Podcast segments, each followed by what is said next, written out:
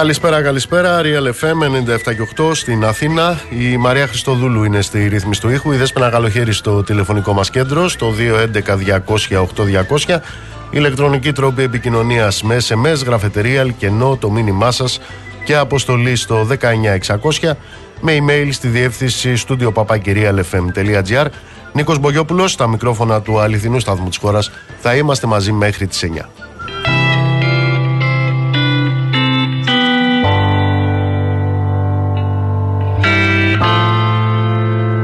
Λοιπόν, υπάρχει κάτι πιο ανούσιο από το debate, πρέπει να σας πω.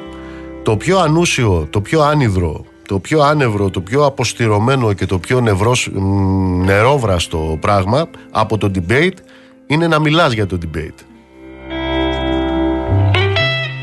Είναι να κουβεντιάζεις, να αποτιμάς, να περιγράφεις ε, τα των ε, debate ε, υπό την έννοια ότι καταρχάς εάν ρωτήσεις 10 ανθρώπους την άποψή τους για αυτή τη διαδικασία θα έχεις 20 διαφορετικές απόψεις. Εάν τώρα ρωτήσεις 10 δημοσιογράφους συγκεκριμένα θα έχεις 30 διαφορετικές απόψεις.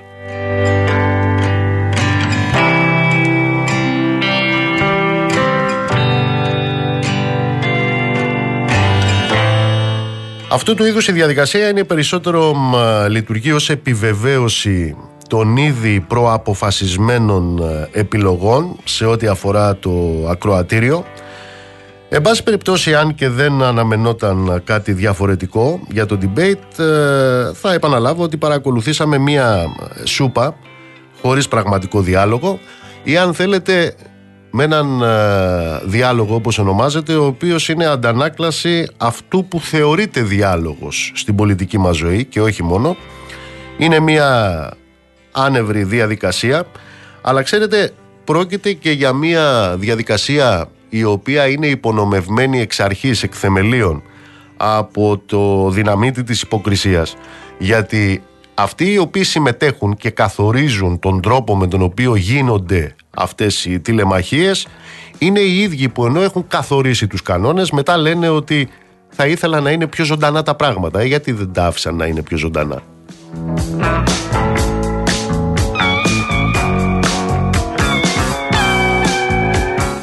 Με αυτά τα δεδομένα λοιπόν εκείνο το οποίο είδαμε και εδώ πρέπει να πω ότι κάθε κρίση γύρω από αυτό το ζήτημα ε, όσο και αν θέλει να παραστήσει την αντικειμενική είναι βαθύτατα υποκειμενική. Ο τρόπος με τον οποίο κοιτάει κάποιος τα πράγματα έχει να κάνει με την πολιτική του τοποθέτηση, έχει να κάνει με την αισθητική του αντίληψη, έχει να κάνει με την ιδεολογική του τοποθέτηση. Άρα λοιπόν ε, ό,τι πούμε δεν διεκδικεί δάφνες αντικειμενικότητας, άλλωστε σε τίποτα δεν έχουμε διεκδικήσει τέτοιες δάφνες από εδώ. Πρόκειται για βαθύτατα υποκειμενική άποψη, η οποία καθορίζεται από τον τρόπο με τον οποίο εμείς βλέπουμε τα πράγματα. Με αυτά τα δεδομένα λοιπόν, είδαμε για μια ακόμα φορά έναν αυτοθαυμαζόμενο κύριο Μητσοτάκη.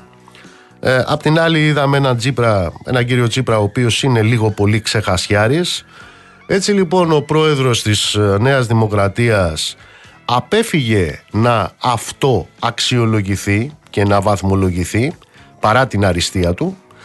Δεν είχε ε, κανένα πρόβλημα βεβαίως να δηλώσει για μια ακόμα φορά περήφανος για την ε, διακυβέρνησή του χωρίς βεβαίως επί της ουσίας να απαντήσει για κανένα λάθος. Έτσι τα βάφτισε. Λάθη τα βάφτισε. Παράλληλα τον είδαμε να υπερασπίζεται τις ε, κυβερνητικές επιλογές που έχουν φέρει το λαό αντιμέτωπο με την ανελαίτη ακρίβεια, με μειωμένους πραγματικούς μισθούς, με διαλυμένη δημόσια υγεία, με μια δημόσια παιδεία που εμπορευματοποιείται και ιδιωτικοποιείται διαρκώς, με εγκλήματα όπως των ε, τεμπών και με ένα επίπεδο δημοκρατίας που έχει για έμβλημα τις υποκλοπές και τους χαφιεδοκοριούς. Εδώ θα πρέπει να σημειώσουμε το εξής. Ο τρόπος με τον οποίο και άλλωστε ήταν αναμενόμενο ότι θα τεθεί σε αυτή την ε, συζήτηση των πολιτικών αρχηγών το θέμα των υποκλοπών.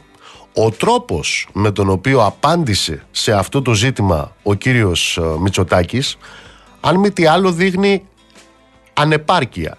Υπό την έννοια ότι κατάφερε με τον τρόπο που απάντησε να καταστήσει το τεράστιο ζήτημα των υποκλοπών και παρά τις προσπάθειες των επιτελών του όλους αυτούς τους μήνες και παρά τις προσπάθειες των μέσων μαζικής ενημέρωσης όλους αυτούς τους μήνες να θαυτεί αυτό το ζήτημα κατάφερε ο κύριος Μητσοτάκης με τον τρόπο που απάντησε να το καταστήσει κυρίαρχο ζήτημα ξανά της προεκλογικής περίοδου. Ε, δεν το λες αυτό και μεγάλη επιτυχία για κάποιον ο οποίος προετοιμαζόταν να πάει σε μια τηλεμαχία και γνώριζε εκ των προτέρων ότι ένα από τα ζητήματα τα οποία θα ετίθεντο θα είναι αυτό;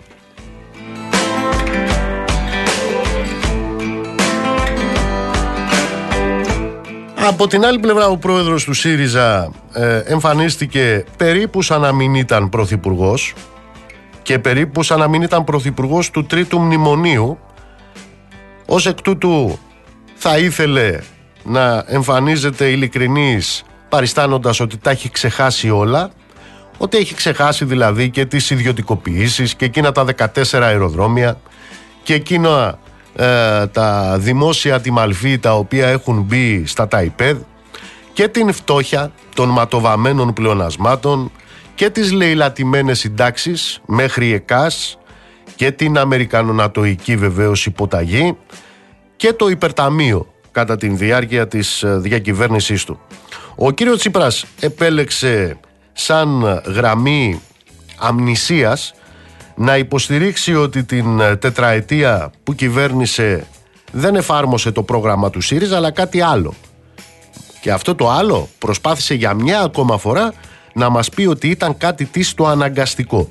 Αλλά τώρα ισχυρίστηκε θέλει την ευκαιρία να υλοποιήσει τις εξαγγελίας του. Εν ολίγης, έχουμε έναν ακόμα σωτήρα που ζητά μια δεύτερη ευκαιρία.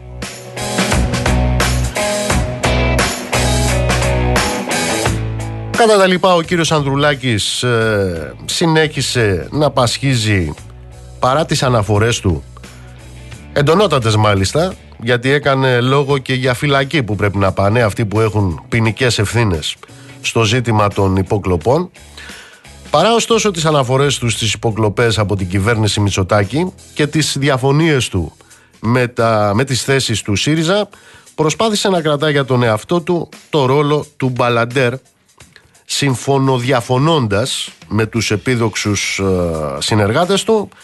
Απ' την άλλη ο κύριος ε, Βαρουφάκης τον είδαμε να θέλει να έχει αυτό το ε, εξαιρετικά συστημικό αλλά δίθεν αντισυστημικό προφίλ θα έλεγα ότι έχουμε την κεκτημένη ταχύτητα ενός πρώην υπουργού που θεωρούσε κατά 70% καλό το μνημόνιο έτσι για να θυμόμαστε και εκείνο το πρώτο εξάμεινο του 2015 βεβαίως για αυτή την αστεία περίπτωση του τελάλι επιστολών του Ιησού ε, δεν νομίζω ότι χρειάζεται καμία ενασχόληση.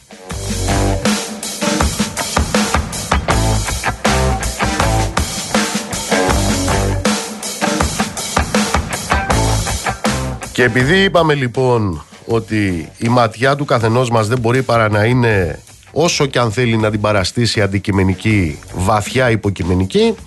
Και επειδή ξέρω θα με ρωτήσετε για τον ε, Κουτσούμπα θα απαντήσω ότι κατέθεσε τις θέσεις τις οποίες έχει το ΚΚΕ και είχαμε μία εξάδα εκεί που αν θέλετε να σας την περιγράψω έτσι όπως εγώ την είδα με βάση όχι τα λόγια αλλά με βάση τα έργα αυτό που είδαμε είναι δύο πρωθυπουργούς, είδαμε δύο πρωθυπουργούς που ξέρουμε τα πεπραγμένα τους επίσης τι είδαμε; Είδαμε τον γραμματέα του Πασόκ κατά τη διάρκεια της συγκυβέρνησης του Πασόκ με τον κύριο Σαμαρά, τον κύριο Ανδρουλάκη. Θυμίζω ο κύριος Ανδρουλάκης ήταν γραμματέας του Πασόκ όταν το Πασόκ συγκυβέρνησε με τον κύριο Σαμάρα.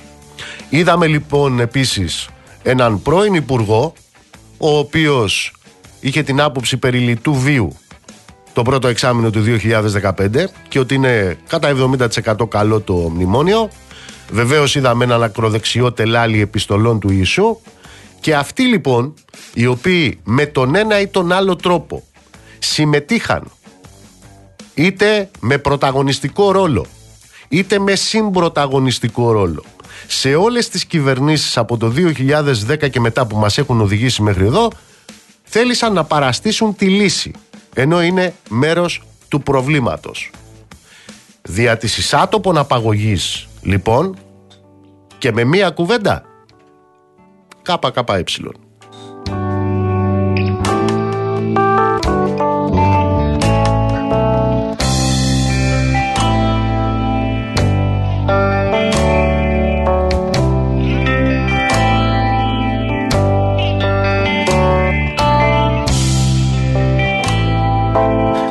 Αυτό λοιπόν και εμείς πέρα από την ε, εικόνα και πέρα από τις εντυπώσεις αν και είμαστε υποχρεωμένοι, καταδικασμένοι θα έλεγα σήμερα να επανέλθουμε στο θέμα του debate θέλουμε να σταθούμε σε αυτό το οποίο συμβαίνει στην ελληνική πραγματικότητα.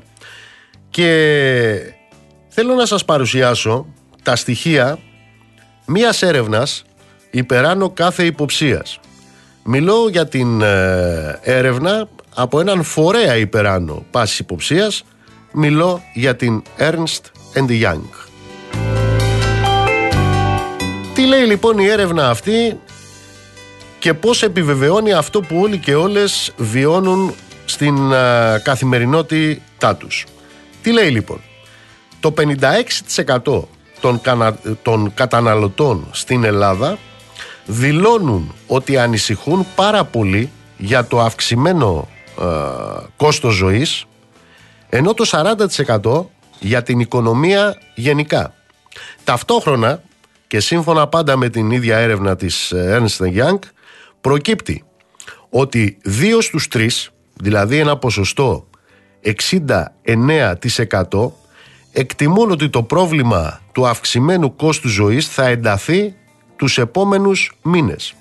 Δύο στους πέντε, ποσοστό 38%, ότι η οικονομική τους κατάσταση θα επιδεινωθεί τον επόμενο χρόνο.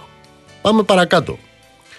Ένας στους δύο, δηλαδή ποσοστό 49%, ένας στους δύο, αναφέρει στην έρευνα της υπεράνω πάσης υποψίας εταιρείας Ernst Young ότι αγοράζει μόνο τα απαραίτητα. Ένας στους πέντε, ποσοστό 19% ότι δυσκολεύεται να ανταποκριθεί στα βασικά έξοδα όπως φαγητό, υγειονομική περίθαλψη και στέγαση. Επίσης, ένας στους 10, ποσοστό 12% ότι για να μπορέσει να ζήσει, για να μπορέσει να ανταπεξέλθει οικονομικά, βασίζεται στα επιδόματα. Είναι σε αυτή την έρευνα που καταγράφεται ότι τα ζητήματα υγείας εξακολουθούν να είναι αυτά τα οποία ανησυχούν τους πολίτες σε ένα ποσοστό που ξεπερνάει το 60% προφανώς διότι ο κύριος Μητσοτάκης και η κυβέρνησή του όπως και οι προηγούμενοι δεν έχουν διαλύσει το Εθνικό Σύστημα Υγείας. Επίσης, εκείνο το οποίο ταλανίζει το 73% του πληθυσμού είναι το κόστος διαβίωσης.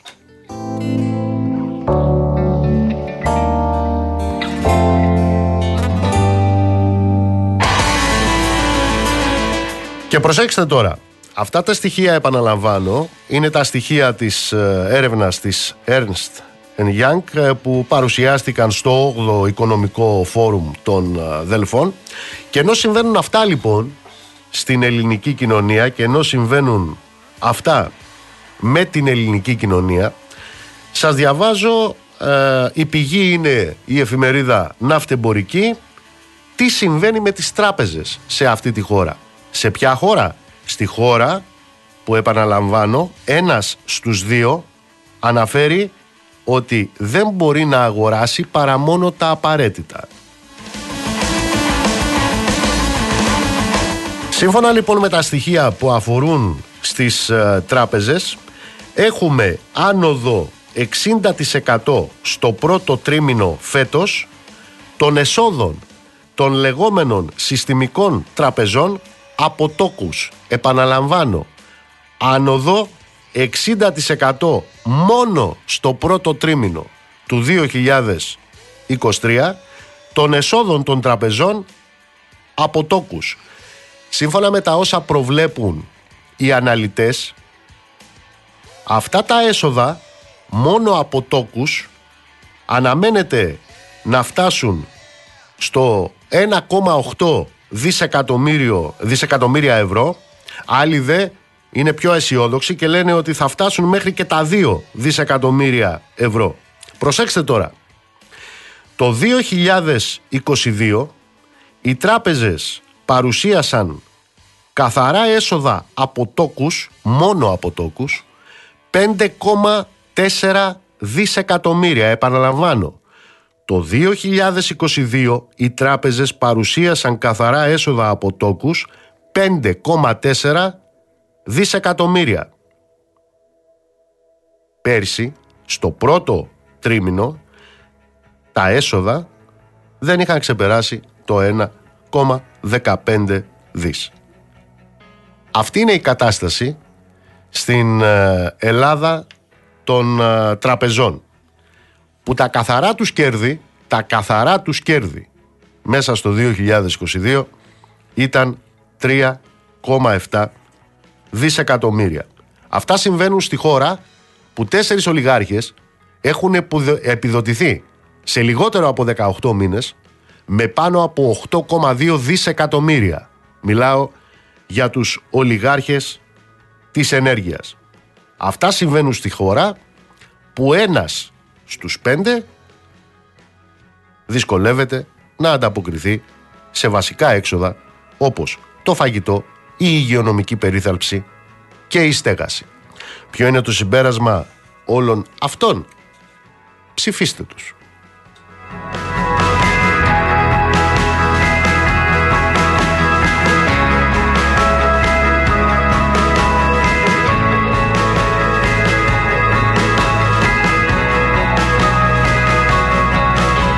Βεβαίως όλη αυτή την ιστορία, την ιστορία δηλαδή της ε, ελληνικής ε, πραγματικότητας, υπάρχουν και ελπιδοφόρα πράγματα.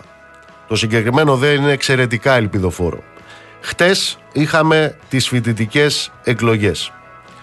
Τα στοιχεία από, 200, ε, από 266 συλλόγους σε σύνολο 266 συλλόγων καταγράφουν εντυπωσιακή άνοδο και σε ψήφους της πασπουδαστικής.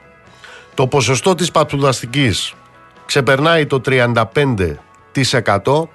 Η πασπουδαστική αναδεικνύεται για δεύτερη συνεχόμενη χρονιά πρώτη δύναμη στα πανεπιστήμια.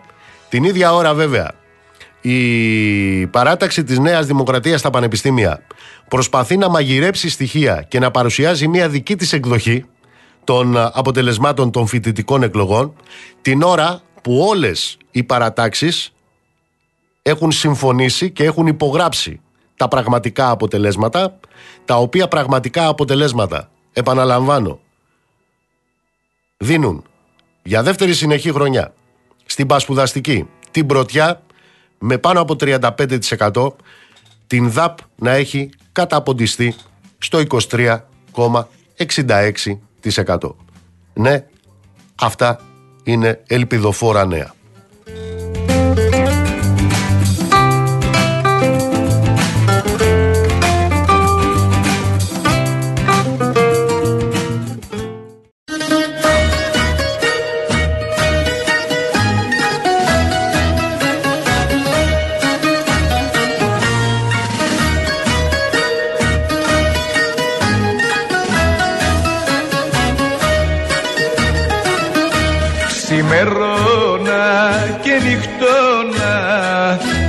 στην αγκαλιά σου. Χωρίς να δω πως σε κρύβε αγκάθια η καρδιά σου. Αγκάθια η καρδιά σου. Πληγωθήκα και ματώσα στα αγκάθια της καρδιάς σου ας γίνουν μάθημα οι πληγές που άνοιξα κοντά σου Ήταν 11 Μάη του 1990 όταν ε, ο στράτος Διονυσίου έφευγε από τη ζωή.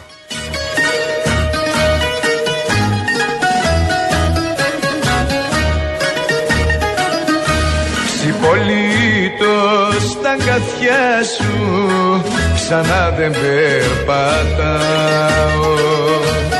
Φεύγω γιατί κουραστήκα κοντά σου να πονάω. Κοντά σου να πονάω. Πληγώθηκα και ματώσα στα αγκάθια της καρδιάς σου. Ας γίνουν μάθημα οι πληγές που άνοιξα κοντά σου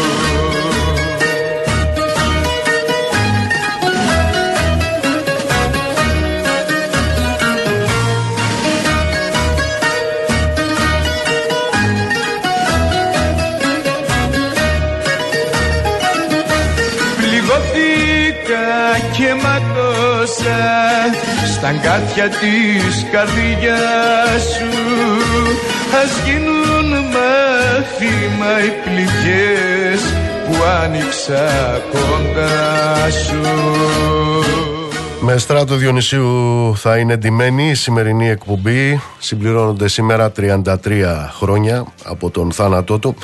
Πάμε όμως τώρα στην τηλεφωνική μας γραμμή. Πάμε σε έναν καλό φίλο, σε έναν εξαιρετικό συνάδελφο. Τον οικοδεσπότη θα έλεγα της ε, χτεσινής βραδιάς. Το Γιώργο Κουβαρά. Γιώργο καλησπέρα. Καλησπέρα, τι κάνετε; Καταρχάς, σε ευχαριστώ πάρα πολύ που με υποδέχτηκες με τέτοιο τραγούδι, έτσι. Είναι η μέρα του στράτου Διονυσίου. Και πολύ ωραίο είσαι που βάζεις, που αφιερώνεις στο στράτου Διονυσίου τη σημερινή μέρα, γιατί δεν το θυμούνται όλοι, αλλά μιλάμε για τον έναν από τους μεγαλύτερους. Να σε καλά, Γιώργο μου. Πώς το έζησες ως αμφιτρίωνας, ως οικοδεσπότης; Κοίταξε, να σου πω την αλήθεια, το μου πήγε καλύτερα από ό,τι το περίμενα. Με ποια έννοια, ότι δημιουργήθηκε ένα φιλικό, έτσι, συμπαθητικό κλίμα, αυτό που λέμε ο πολιτικός πολιτισμός. Μάσε ήταν παλιά πολύ στη μόδα η έκφραση. Ήταν. Τώρα έχει φύγει λίγο. Ναι, ναι. ναι. Ε, αλλά υπήρχε αυτό, υπήρχε στην ατμόσφαιρα. Δηλαδή όλοι είχαν μια διάθεση, παιδί μου, να υπηρετήσουν αν μη τι άλλο το μοντέλο που αποφασίσανε μόνοι τους. Το οποίο δεν είναι αυτό που θα αποφασίζαμε προφανώς εμείς, εσύ και εγώ και όλοι οι δημοσιογράφοι. Θα θέλαμε κάτι πιο χαλαρό. Αλλά από την άλλη μεριά, εγώ το σέβομαι. Το αποφασίσαν τα κόμματα, εντάξει, ε, νομίζω ότι το υπηρετήσαμε όλοι με τον καλύτερο δυνατό τρόπο και ότι τελικά κάτι βγήκε από αυτό το debate. Αν μη τι άλλο, ρε παιδί μου, είδε ο κόσμος τον έναν δίπλα στον άλλον, ξέρεις, έχει ένα μέτρο σύγκρισης. Είναι, είναι μια διαδικασία που σαφώς ευνοεί τους μικρότερους αυτοί, ε, γιατί έχουν ίσο χρόνο και ίση παρουσία με τους μεγαλύτερους, οι οποίοι έχουν συνήθως τη μερίδα του λέοντος τις άλλες μέρες. Και εγώ είμαι υπέρ αυτού. Δηλαδή θεωρώ ότι είναι δημοκρατικό, σωστό, ακόμα και αν είναι λίγο σφιχτό. Και υπάρχει κάτι αντιφατικό εδώ. Ε, δεν ξέρω πώς το ζήσατε και ως διοργανωτές αυτής της συζήτησης. Ναι. Ε, αυτοί οι οποίοι έχουν καθορίσει τους κανόνες και αυτό είναι τα κόμματα έτσι στη διακομματική ναι. καθορίζονται αυτοί οι κανόνες ναι, ε, ναι. την ίδια ώρα να λένε δεν μας αρέσουν αυτοί οι κανόνες είναι λίγο ναι, σφιχτοί Έχει δίκιο απόλυτο Έχεις δίκιο δηλαδή πάνε στη διακομματική κανονίζουν τους κανόνες μετά έρχονται στην είσοδο της ΕΡΤ, λένε πάμε για ένα debate που εμείς δεν συμφωνούμε, είναι πολύ σφιχτό, θα θέλαμε κάτι πιο χαλαρό. Βγαίνουν έξω, λένε κρίμα που δεν είχαμε τη δυνατότητα να έχουμε ένα πιο ε, χαλαρό debate. Αυτό έχει στοιχεία υποκρισίας τώρα, μην κορδεύω. Έμα, έλεγα και εγώ στην Απόλυτα. εισαγωγή της εκπομπής ότι εκ θεμελίων υπάρχει το δυναμητάκι της υποκρισίας εδώ. Δεν το συζητάμε. Αυτό 100%. Ε, συμφωνώ απόλυτα μαζί σου και πιστεύω ότι αν θέλουν την επόμενη φορά να είμαστε όλοι λίγο πιο Πώς να το πω, εκ προημίου θετική, έτσι, που εμείς είμαστε, συμμετείχαμε, το οργανώσαμε, ε, προφανώς το υπηρετήσαμε, δεν, ε, δεν έχω θέμα. Αλλά αν θέλουν να εκ προημίου να τα λέμε όλα καλά, θα έπρεπε κανονικά να μας καλέσουν και εμάς. Δεν λέω εμένα, ούτε κάποιον συγκεκριμένο από αυτούς που ήταν χθες εκεί. Όποιους κρίνουν τα κόμματα ότι μπορούν να εκφράσουν το δημοσιογραφικό κλάδο, να τους καλέσουμε να τους πούμε τουλάχιστον τη γνώμη μας, συμβουλευτικά. Δεν σου λέω να αποφασίζαμε εμείς, που θα ήταν ακόμα καλύτερο πιστεύω και πιο σωστό, γιατί εμείς εκπροσωπούμε τα μέσα ενημέρωσης, αλλά έστω να πούμε τη γνώμη μας, γιατί πιστεύω ότι μόνο θετικό θα ήταν αυτό. Για τους ίδιους δηλαδή, δεν, είναι, δεν είμαστε εμείς το θέμα.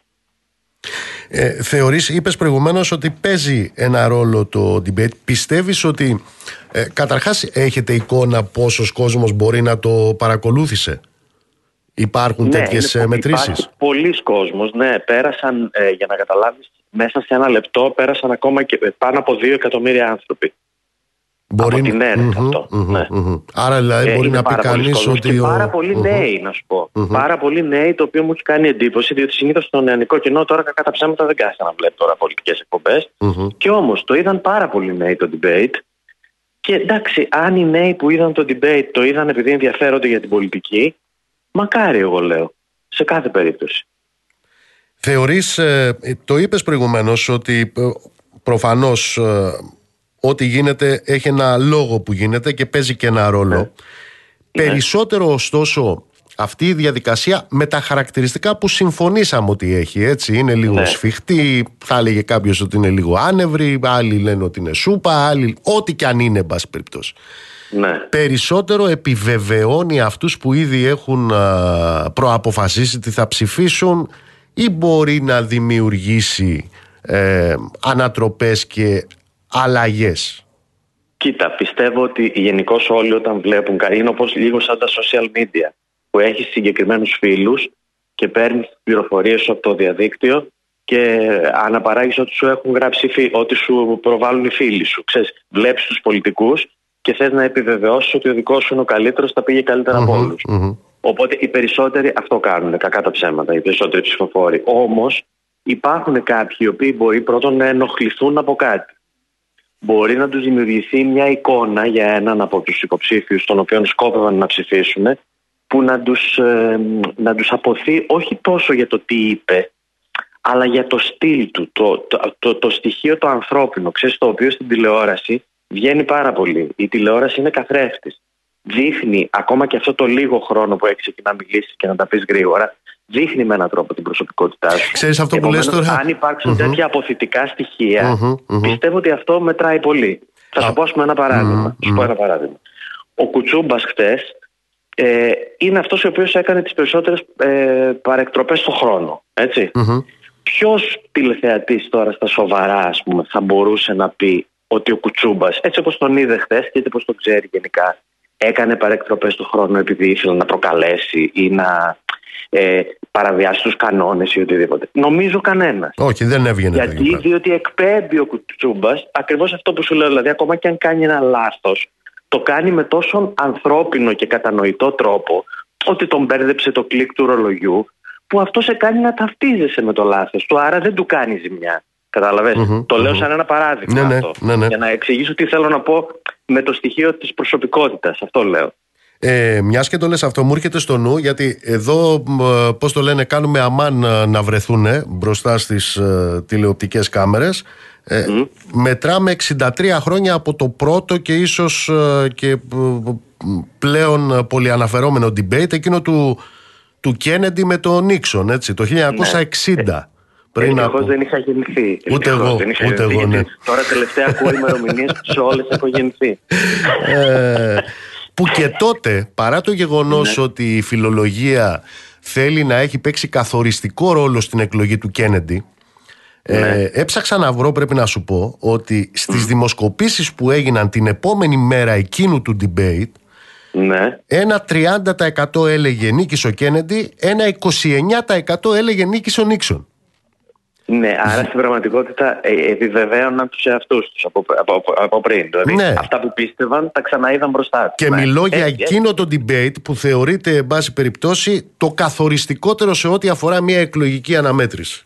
Ναι, ναι, ναι, ναι. ναι, ναι. Θα σου πω κάτι. Αν γινόταν ένα γκάλωπ ε, στο οποίο έκανε την ερώτηση ποιος κέρδισε χτες, μπορεί να βγαίναν διαφορετικά ποσοστά από αυτά που βγαίνουν στις εκλογές. Αν έλεγες ότι πείτε μου ποιος κέρδισε χτες και εάν και αν αυτό σας επηρεάζει για την αλλαγή της ψήφου σας, τότε θα μας βγαίνει ένα ταυτόσιμο ποσοστά, πιστεύω, με, τα, με, τα, ποσοστά της πρόθεσης ψήφου. Δηλαδή, πιστεύω κι εγώ, όπως και εσύ, από ό,τι καταλαβαίνω από αυτά που λες, ότι δεν επηρεάζονται ιδιαίτερα οι ψηφοφόροι. Όμως σου λέω μπορεί να υπάρξουν λάθη που δεν υπήρξαν χθες, κακά τα ψέματα τώρα. Από την κουβέντα, όπως ε, εξελίχθηκε, τα δυνατότερα σημεία, κατά τη γνώμη σου, ποια ήταν; Κοίταξε, δημοσιογραφικά το πιο ας πούμε hot σημείο ήταν αυτό που είπε ο Ανδρουλάκης ότι ο στόχος του είναι να στείλει η φυλακή, η φυλακή τους ναι. ναι. Βέβαια μετά όταν ξαναρωτήθηκε, γιατί εκείνη την ώρα έτσι όπως είναι η διαδικασία δεν μπορείς να του πεις για εξηγήστε μας τι εννοείται. Ε, μετά όταν το έπιασε στο τέλος ο Παπαδάκης και το επανέφερε, ε, είπε ότι λέει ότι ισχύει σε όλα τα ευρωπαϊκά κράτη. Λέει να αποφασίσει η δικαιοσύνη. Οπότε κάπως το το, δεν λέω το μάζεψε, αλλά τέλος πάντων το, το πήγε λέει, ένα κλικ πιο κάτω από ό,τι είχε φανεί στην αρχή. Ε, από εκεί και πέρα υπήρχαν και άλλα ωραία σημεία. Ε, νομίζω ότι ήταν πολύ ωραίες κάποιες ερωτήσεις. Δεν θέλω τώρα να πω συγκεκριμένες, αλλά γενικά νομίζω ότι ήταν εύστοχες οι ερωτήσεις των συναδέλφων. Εκτιμάς ότι. Το γεγονός ότι πολλές δεν απαντήθηκαν δείχνει και πόσο εύστοχες ήταν. Ε, ναι, γιατί υπήρξαν και στιγμές που πολιτικοί αρχηγοί απαντούσαν σε αυτό. Μάλλον έλεγαν αυτό που ναι. ήθελαν να πούν, ανεξάρτητα ε. με το τι ερώτηση μπορεί να είχε γίνει. Ακριβώς. Εντάξει, αυτό είναι μέσα στο παιχνίδι. Έχω μηνύματα. Ναι. Έχω μηνύματα. Ναι. Θεωρείς ότι ε, ατυχώς υποτιμήθηκε χτες τη βραδιά ε, αυτό που συγκλώνησε τους πάντες, τα, τα τέμπη; Ε, κοίταξε, δεν νομίζω ότι υποτιμήθηκε συνειδητά από τους δημοσιογράφους. Νομίζω ότι επειδή είναι ένα θέμα πολύ πρόσφατο, το οποίο έχει συζητηθεί πάρα πάρα πάρα πολύ και έχουν κατά κάποιο τρόπο υποθεί όλα χωρίς να έχουν υπάρξει άλλες εξελίξεις από τότε που όλα υπόθηκαν, δεν θα, δεν θα είχε νόημα να γυρίζει όλη η συζήτηση γύρω από εκεί. Επίσης θα σου πω κάτι άλλο. Έτσι όπως ήταν οι ενότητες όταν ας πούμε η πρώτη ενότητα είναι οικονομία, απασχόληση, δεν μπορείς να ρωτήσεις για τα τέμπη παρά μόνο ε, ε, αν είσαι εκτός θέματος. Μετά ε, υπήρχε μια ενότητα κράτος θεσμή διαφάνεια. Εκεί μπορείς να ρωτήσεις και έγινε ερώτηση εκεί για τα τέμπη. Ε, πού να ρωτήσεις τώρα για το, στο περιβάλλον, στην ενέργεια. Εντάξει, στη νέα γενιά ξανά έγινε μια αναφορά στα τέμπη. Νομίζω ότι θα μπορούσε να γίνουν και περισσότερες. Δεν διαφωνώ σε, αυτό το, σε αυτή την κριτική. Αλλά εγώ το εξηγώ με τον τρόπο που σου λέω. Mm-hmm, Θεωρώ ότι είναι πολύ πρόσφατο το γεγονός. Έχει συζητηθεί πάρα πολύ. Άρα αισθάνεται και ο δημοσιογράφος ότι τώρα τι να ρωτήσω, αυτά έχουν απαντήσει όλα αυτά πολύ πρόσφατα. Και πας να βγάλεις κάτι περισσότερο και πιο συνολικό, ας πούμε, για να καταλάβει και ο ψηφοφόρος πού θέλει να πάει. Ε, ετοιμαζόσαστε για το δεύτερο μετά τις ε, 22 του Μάη; Τι να σου πω, μακάρι, δεν ξέρω. Είναι θέμα εκτίμησης το αν θα γίνει, δεν θα γίνει, τι debate θα γίνει, θα γίνει πάλι με όλους, θα γίνει μόνο με τους δύο, θα γίνουν και τα δύο. Εμείς εδώ έτοιμοι είμαστε. Στην ΕΡΤ η τεχνική εδώ είναι φοβερή.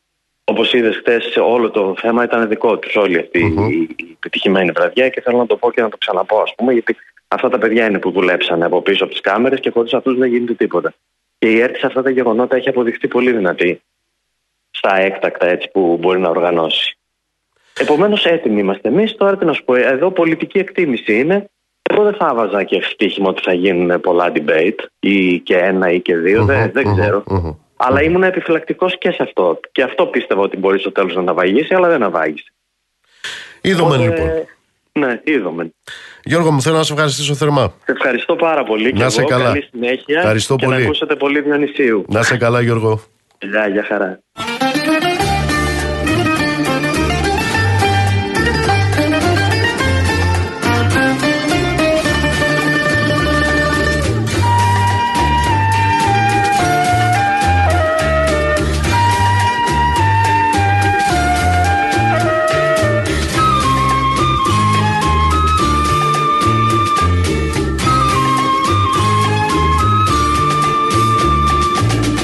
Με τι καρδιά ξαναγύρισες. Συγγνώμη να μου ζητήσεις. Κι απάνω που σε λησμόνισα Ό,τι μου κάνες να μου θύμισεις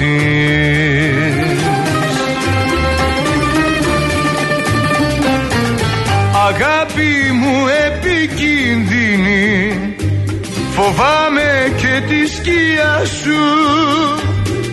Ερήπιο με κατάντησες.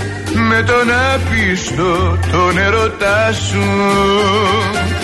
Ερήπιο με κατάντησες. Με τον άπιστο τον ερώτα σου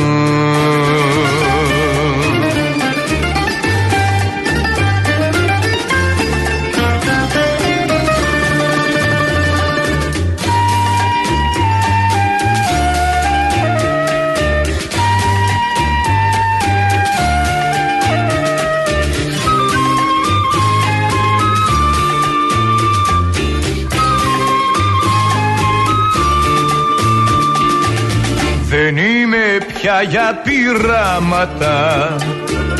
Να φύγεις και να μ' αφήσεις. Δεν έχω πια άλλο τίποτα. Μόνο ερήπια για να γκρεμίσεις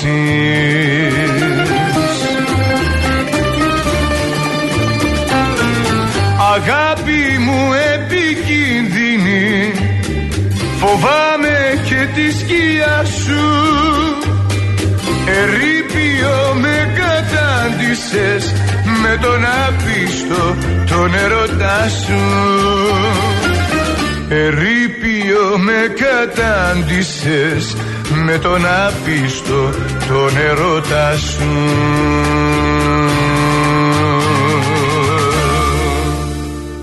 Εδώ είμαστε λοιπόν, Real FM 97 και 8 στην Αθήνα, Μαρία Χριστοδούλου στη ρύθμιση του ήχου, Δέσποινα Καλοχέρι στο τηλεφωνικό μας κέντρο. Η επόμενη μέρα του debate, λέγαμε προηγουμένως και με τον Γιώργο, τον Κουβαρά, για το βαθμό που επηρεάζει αυτή η διαδικασία, εκλογικές συμπεριφορές. Αναφερθήκαμε σε αυτό το πλέον συζητημένο debate στην ιστορία των τηλεμαχιών Ίσως λένε κάποιοι και το πιο καθοριστικό ανάμεσα στον Γκένεντι, τον τότε νεαρό γερουσιαστή της Μασαγουσέτης και τον αντιπρόεδρο τότε των Ηνωμένων Πολιτειών, τον Ρίτσαρτ Νίξον.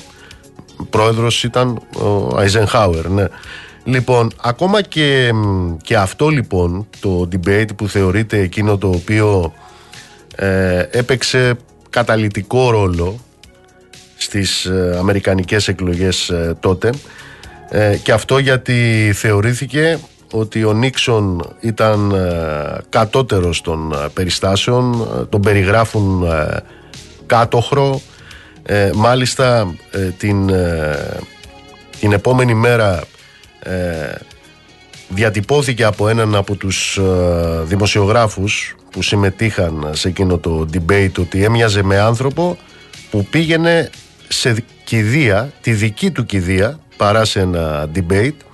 Ε, είναι χαρακτηριστικό ότι ο ίδιος ο Νίξον στα απομνημονεύματά του έλεγε ότι έκανε μεγάλο λάθος διότι δεν έδωσε ε, καθόλου σημασία και βάρος στην εικόνα σε εκείνο το debate ε, ίδρωνε συνέχεια ε, κατά τη διάρκεια της εκπομπής πράγμα το οποίο καταγραφόταν στην, ε, στην κάμερα.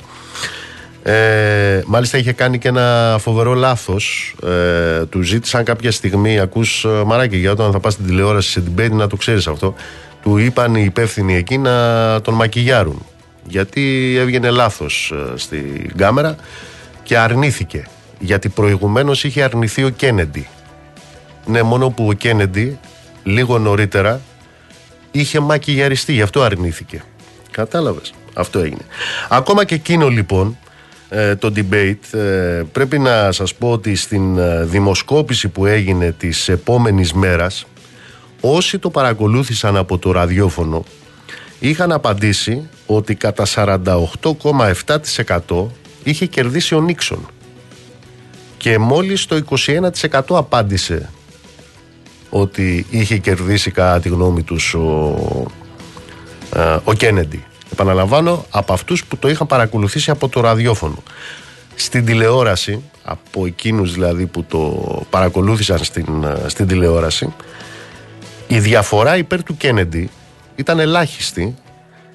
Ήταν ένα 30, 30,2% που απαντούσε ότι ε, είδε νικητή τον Κένεντι σε εκείνη την ε, τηλεμαχία και ένα ποσοστό πολύ κοντά 29% 28,6% που ε, θεωρούσε ότι είχε κερδίσει ο Νίξον.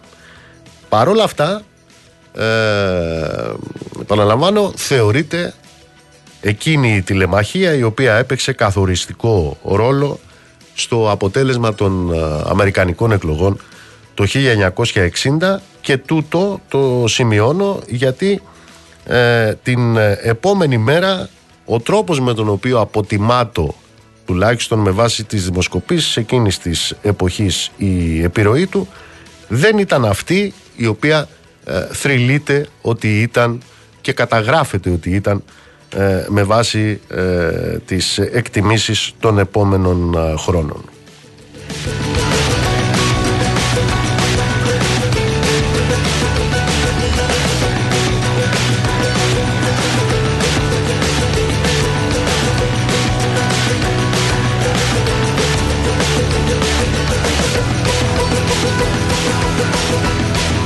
Α, μου κάνετε, μου στέλνετε μηνύματα για μία, δεν ξέρω αν είναι δήλωση αυτό το οποίο έγινε ή αν είναι σποτάκι, δεν ξέρω τι ακριβώς είναι.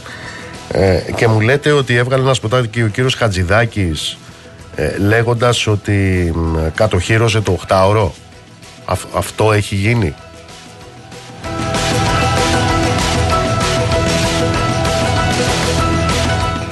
Ναι, εντάξει, είμαστε σε προεκλογική περίοδο, αλλά χρειάζεται και ε, κάτι παραπάνω για να τα λες αυτά, ακόμα και σε προεκλογική περίοδο.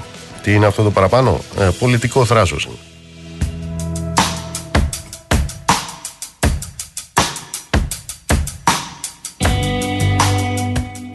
Εφόσον λοιπόν υπόθηκε αυτό, ξαναλέω δεν το έχω υπόψη μου, αλλά εφόσον υπόθηκε και επειδή δεν μπορούν να μένουν μερικά πράγματα αναπάντητα, ειδικά όταν αφορούν εκείνους οι οποίοι σηκώνονται το πρωί αχάραγο για να πάνε στη δουλειά, αυτό το οποίο έκανε ο κύριος Χατζηδάκης με τον νόμο του είναι να φέρει τον εργαζόμενο να βρίσκεται σε απευθείας διαπραγμάτευση, απευθείας διαπραγμάτευση με τον εργοδότη, προκειμένου να υπάρξει διευθέτηση, η λεγόμενη διευθέτηση ε, του χρόνου εργασίας. Ε, πράγμα το οποίο ευκόλως αντιλαμβάνεται ο καθένας τι σημαίνει, γιατί ξέρετε, σε αυτή τη ζωή, ε, από την εποχή των 300 μέδυμνων και των 500 μέδυμνων και των υλότων και των δούλων, ο εργαζόμενος ουσιαστικά δεν έχει καμία διαπραγματευτική δυνατότητα και καλείται να διαλέξει ανάμεσα στην αποδοχή του εργοδοτικού αιτήματος ή στην απόλυση και μάλιστα την ανετιολόγητη απόλυση. Ε, εν ολίγης, λοιπόν, γιατί δεν υπάρχει μνήμη χρυσόψαρου σε αυτή τη ζωή και κυρίως σε αυτή την εκπομπή, ο νόμος που υπέγραψε ο κύριος Χατζηδάκης και για τον οποίο μου λέτε ότι πανηγυρίζει προεκλογικός ήταν αυτός ο οποίος συμπλήρωσε την ομοθεσία της περίοδου Μητσοτάκη, Κωνσταντίνου ε, Μητσοτάκη, με τον οποίο οι εργοδότες μπορούν να εκβιάζουν με ατομικές συμβάσεις τους εργαζόμενους για εργασία 10 και πλέον ωρών ημερησίως επί μήνες ολόκληρους. Δίχως καμία πρόσθετη αμοιβή και με ε, θολό αντάλλαγμα κάποιο ρεπό λέει στο απότερο μέλλον. Γιατί, διότι προφανέστατο ότι αυτό το μέτρο οδηγεί σε τεράστια μείωση του εργατικού, όπως το λένε, κόστους, ιδίως για βιομηχανικές ε, μονάδες που λειτουργούν ε, με χρονικές διαφοροποιήσεις. Εξού και εκείνο το FES θα δουλεύετε 10 ώρες και ό,τι περισσεύει από εκείνα που θα έπρεπε να πάρετε θα τα πάρετε για να πάτε να μαζέψετε ελιές. Εντάξει, αυτός ήταν ο νόμος και είναι ο νόμος του κυρίου Μητσοτάκη και του κυρίου Χατζηδάκη. Και δεν θα αλλάξει τώρα, γιατί είναι προεκλογική περίοδος. Πάμε σε διάλειμμα, δελτίο και επιστρέφουμε.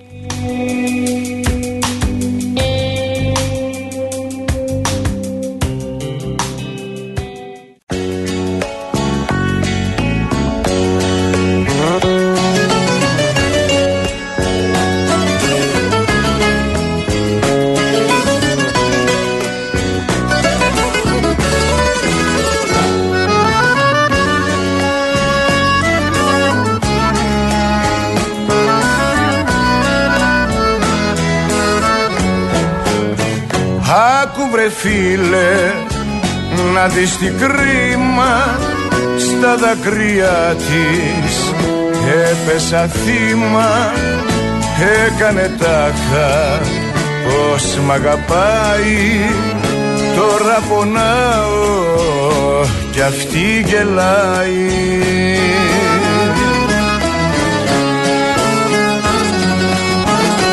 Μάτια που κλαίνε μην τα πιστεύεις. Είναι επικίνδυνα να τα αγαπάς. Θα σε γελάσουνε αν τα λατρεύεις. Θα σε πληγώσουν και θα πονάς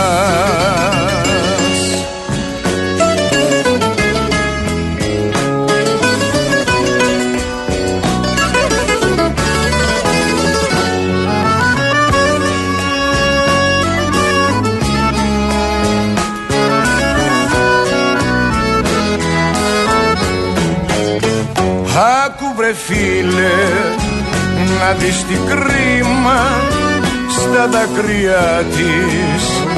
Έπεσα θύμα καρδιά δεν είχε στα στήθια μέσα ήτανε ψεύτρα δεν είχε μπέσα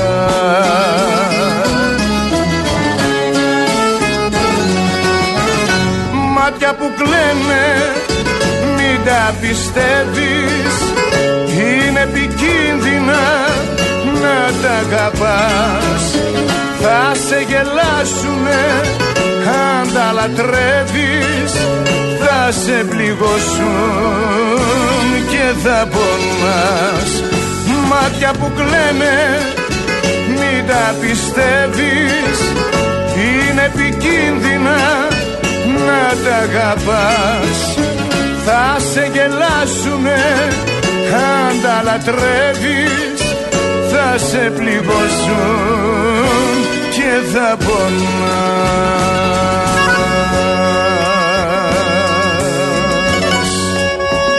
Καλησπέρα, καλησπέρα σε όσους μπήκατε τώρα στη συχνότητα. Δεύτερη ώρα της εκπομπής Real FM 97 και 8 στην Αθήνα. Μαρία Χριστοδούλου στη ρύθμιση του ήχου. Δέσποινα καλοχέρι στο τηλεφωνικό μας κέντρο στο 211-200-8200, ηλεκτρονική τρόπη επικοινωνίας με SMS, γραφετερία, αλκενό, το μήνυμά σας και αποστολή στο 19600 με email στη διεύθυνση studio papakirialfm.gr. Νίκος Μπογιόπουλος, στα μικρόφωνα του αληθινού σταθμού της χώρας. Θα είμαστε μαζί μέχρι τις 9. Να στείλω πολλούς χαιρετισμούς στον κύριο Πέτρο. Απόστολε, δεν το έχω λάβει το μήνυμα που μου λες στο facebook. Μπογιόπουλος Νίκος είναι ο λογαριασμός μου στο facebook. Στείλ το σε παρακαλώ, ελπίζω να το δω. Μπογιόπουλος Νίκος. Καλησπέρα στο Γιώργο που μας ακούει από το Βέλγιο. Καλησπέρα στον Αντώνη από την Ολλανδία. Καλησπέρα στο Θόδωρο, στον Ηλία, στον Άγγελο. Καλησπέρα στο Δημήτρη που μας ακούει από τη Γερμανία. Κύριος Λευτέρης μου λέει να κάνω ένα σχόλιο για εκείνες τις φωτογραφίες που έδειχνε χθε ο Βελόπουλος ε, δηλαδή με την ε, Παναγία Ινδιάνα. Δεν ξέρω τι άλλο έδειξε Παναγία Γκέισα. Λοιπόν έχω να πω το εξής ότι εγώ ο χριστιανός δεν είμαι. Αλλά ε, βλέποντας τη μανούλα μου 50 χρόνια τώρα με την ταπεινότητα που αρμόζει σε αυτές τις περιπτώσεις να ανάβει το καντιλάκι της έχω καταλάβει τι είναι χριστέμπορος Έχω καταλάβει τι είναι Χριστέμπορος βλέποντας τη μανούλα μου. Και αντιλαμβάνομαι πάρα πολύ καλά τι σημαίνει και το πατρίς θρησκεία Χριστεμπόριο. Ως εκ τούτου λοιπόν και από ό,τι έχω καταλάβει από τη μανούλα μου αλλά και από τα διαβάσματα αυτό το οποίο αντιλαμβάνομαι είναι ότι ο Χριστός μάλλον είχε ευμενέστερη άποψη για τη Μαγδαληνή από κάτι άλλους που το παίζανε κίνσορες του πνεύματος και της ε, ηθικής. Και σε κάθε περίπτωση για να ασχοληθώ με αυτόν τον κύριο θα βγάλει πρώτα τη φωτογραφία τη δική του όταν πουλάγε τις ανύπαρκτες επιστολές του Ιησού. Τότε θα έχει μία αξία η ενασχόληση μαζί του, με το χριστεμπόριο δηλαδή.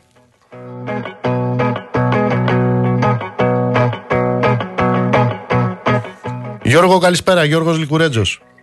Γεια σου Νίκο, καλησπέρα. Τι είδες; Ε, κοίτα, ε, σχεδίαζα να σου πω κάτι άλλο. Ότι δεν έχουν κλείσει 24 ώρες από την ώρα που έχει τελειώσει και σχεδόν το έχουμε ξεχάσει. Και νομίζω ότι αυτό τα λέει όλα για το τι είδαμε και τι δεν είδαμε και τι δεν ακούσαμε. Εντάξει, σοφότερο προφανώς δεν έχει γίνει κανένας ε, και λόγω της διαδικασίας. Προφανώς οι πολιτικοί αρχηγοί ήταν αρκετά διαβασμένοι ώστε να μην κάνουν το λάθος. Όντως δεν είδαμε κανένα μεγάλο λάθος. Αλλά δεν εδώ, είδαμε και καμιά. Εδώ έχω μια παρατήρηση. Έχω μια παρατήρηση. Ε, το γεγονός ότι ενώ έχουν καταβληθεί τόσες προσπάθειες το θέμα των υποκλοπών να χωθεί κάτω από το χαλι νομίζω ότι ο κ. Μητσοτάκης με τον τρόπο που απαντησε δηλαδή αποδεχόμενος ότι δεν δόθηκαν επαρκείς εξηγήσεις γι' αυτό και ότι δεν υπήρχαν λόγοι εθνικής ασφάλειας για την παρακολούθηση του Ανδρουλάκη αλλά τότε γιατί η επίκληση του απορρίτου από μέρους του μετά ε, ίσως επικοινωνιακά δεν ήταν η καλύτερη αντιμετώπιση του θέματος γιατί το θέμα των υποκλοπών με τον ένα τον άλλο τρόπο ξανάρχεται στην επιφάνεια. Ναι, και νομίζω ότι γι' αυτό ακριβώς το λόγο εδώ και λίγη ώρα υπάρχει από το Βέγαρο Μαξίμου μια προσπάθεια να μαζευτεί λίγο το θέμα. Σε ποια άποψη έχει κάνει μεγάλο ντόρο η δήλωση του Πρωθυπουργού η αναφορά του μάλλον σε σκάνδαλο. Ο κ. Τσίπρας σήμερα το μεσημέρι κάλεσε τις κάμερες έξω από την Κουμουνδούρου για να κάνει δήλωση μόνο για αυτό. Ο κ. Ανδρουλάκης εχθές είπε ότι κάποιοι πρέπει να πάνε φυλακή. Και βλέπω από το Μέγαρο Μαξίμου μια προσπάθεια τώρα να πούν ότι δεν είναι κάτι το οποίο το πήρε στην πλάτη του ο Πρωθυπουργός δεν ήταν δικός του χαρακτηρισμός, απλώς διάβασε τον τίτλο του Economist και, ε, και έτσι προέκυψε αυτή η αναφορά. Από εκεί και πέρα όμως φαίνεται όπως πολύ σωστά λες ότι ανοίγει το ζήτημα. Ε, το καταλαβαίνουμε από τις αντιδράσεις των υπολείπων κομμάτων και του άμεσα εμπλεκομένου του κυρίου Νίκο Ανδρουλάκη. Και αν θες και την προσωπική μου γνώμη, ένα άλλο ζήτημα το οποίο έχει προκαλέσει έτσι συζήτηση είναι αυτή η αναφορά του Πρωθυπουργού ότι ο κ. Ανδρουλάκης δεν είναι εθνικός κίνδυνος όταν τόσο καιρό το Μέγαρο Μαξίμου λέει ότι κανένας δεν γνωρίζει για ποιο λόγο είχε γίνει η παρακολούθηση του Πρόεδρου του Πασόκ. Ναι, υπάρχει ένα ζήτημα εδώ. Δεν είναι εθνικός κίνδυνος λοιπόν. Δεν υπήρχαν λόγοι εθνικής ασφάλειας. Μόνο που ακριβώς αυτοί οι λόγοι εθνικής ασφάλειας, η επίκλησή τους έγινε για να πηγαίνουν στη Βουλή σε αυτή την. Ε, Με πρόλαβη, για να ζήσουν αυτό που έζησαν ναι. στη Βουλή. Ναι, και να μην λέει κανένας τίποτα. Αν λοιπόν δεν υπήρχαν λόγοι εθνικής ασφάλειας, τότε προς τι η επίκληση του απορρίτου για λόγους εθνικής ασφάλειας κατά τη διαδικασία υποτίθεται της διερεύνησης υπόθεσης; Mm-hmm. Mm-hmm. Ναι, είναι ότι εδώ... που την κάναμε ναι. από τότε. Δηλαδή, αφού δεν υπήρχαν λόγοι εθνικής ασφάλειας, γιατί δεν καλούσαν τον κύριο Ανδρουλάκη να του πούν ποιος ήταν ο λόγος παρακολούθησης του από τότε. Ε, είχαμε εξαντλήσει νομίζω αυτό. Ναι, ναι, ναι, ναι, ναι, ναι, ναι. Ε, από εκεί και mm-hmm. πέρα δεν νομίζω ότι μπορούμε να είμαστε αισιόδοξοι ότι θα δούμε κάτι διαφορετικό στο μέλλον σε επίπεδο διαδικασίας τα κόμματα, έστω και ένα να διαφωνεί και πολύ δε περισσότερο αν αυτό είναι το μεγαλύτερο σε κοινοβουλευτική δύναμη, μπορεί να επιβάλλει τους όρους του. Ή ήταν λίγο πιο ζωντανό από ό,τι το περιμέναμε, από την αλήθεια, διότι βρήκαν οι αρχηγοί κάποια έξυπνα τρικ για να σχολιάζουν αναφορές άλλων πολιτικών αρχηγών ή να αφήνουν ένα υπενιγμό ή μια αιχμή. Αλλά μέχρι εκεί τίποτα το εντυπωσιακό, καμία εμβληματική έτσι εμφάνιση η οποία μπορείς να πεις ότι τη τα πάντα και νομίζω ότι και σε επίπεδο τηλεθέασης το γεγονός ότι είναι ίσα βάρκα, ίσα νερά με το ποδόσφαιρο, το οποίο έπαιζε την ίδια ώρα, τα λέει όλα. Ε, Αυτές είναι οι μετρήσεις της τηλεθέασης, έχεις εικόνα; Ναι, αυτό βλέπω. 19% το debate, συνολικά 17% το ποδόσφαιρο. Μάλιστα.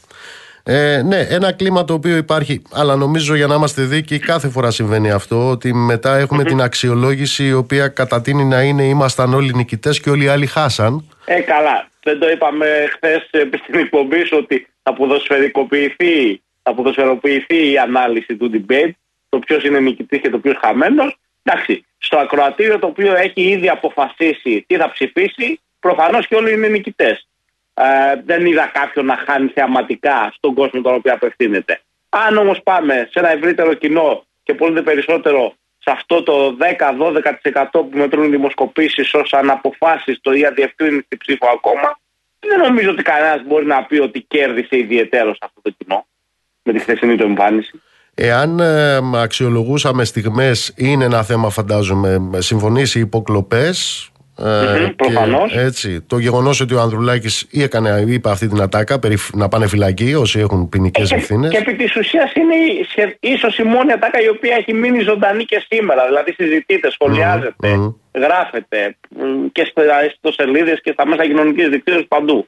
Οπότε αυτό από μόνο του σου δείχνει ότι είναι όντως αυτή ήταν ίσω η πιο έτσι λαμπρή στιγμή του debate, η πιο δυνατή στιγμή του debate. Από εκεί και πέρα έχουμε ε, το Τζίπρα να λέει ανάμεσα στους δύο πρωταγωνιστές ε, του, σκανδάλου. του σκανδάλου, του μεγαλύτερου σκανδάλου. Ναι. Εκεί ενδεχομένως άφησε και έναν περιορισμό για τον κύριο Ανδρουλάκη όταν τον αποκαλείς πρωταγωνιστή του σκανδάλου ενώ είναι το θύμα Με την έννοια του θύματος, φαντάζομαι. Ναι, ακριβώς. Ε, και από εκεί και πέρα τα γνωστά Νίκος σε οικονομία, παιδεία. Νομίζω ότι εκεί περιορίστηκαν όλοι οι αρχηγοί στις προγραμματικές τους θέσεις με πολύ μικρή κόντρα. Ε, αν μπορώ να θυμηθώ την αναφορά του κυρίου Κουτσούμπα την αιχμή του και προς τον κύριο Τσίπρα, όταν λέει ότι είναι λίγο έτσι θεωρία του αέρα αυτό το, η κατάργηση της ελάχιστης βάσης εισαγωγή, όταν ε, από την άλλη πλευρά αφήνεις μόνο 10 σχολές ελεύθερο στο μηχανογραφικό.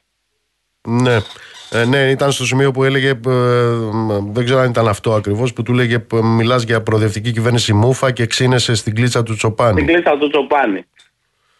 Για την, ε, ναι, αν μπορεί να βγει πολιτικό συμπέρασμα και όχι συμπέρασμα νικητή από το debate, είναι ότι νομίζω ότι σιγά σιγά αρχίζει και κλείνει ερμητικά η πόρτα για κάθε πιθανή συνεργασία, τουλάχιστον στην πρώτη κάλπη.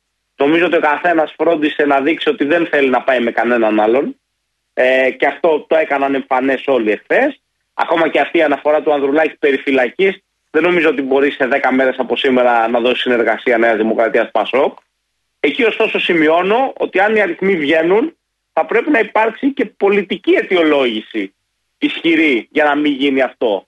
Διότι το, απλώς δεν θέλω το Μητσοτάκη πρωθυπουργό, δεν νομίζω ότι μπορεί να πει κανέναν, ούτε το ότι δεν θέλω να συνεργαστώ με το Πασόκ από την πλευρά της Δημοκρατίας επειδή δεν μου αρέσουν. Μιλάς αν βγαίνουν οι αριθμοί από την πρώτη κάλπη, από τις 21 ναι, λες, αν βγαίνει το 151 από το άθροισμα των δύο κομμάτων, Νέας Δημοκρατίας και Πασόκ, ή τριών ΣΥΡΙΖΑ Πασόκ και Μέρα 25.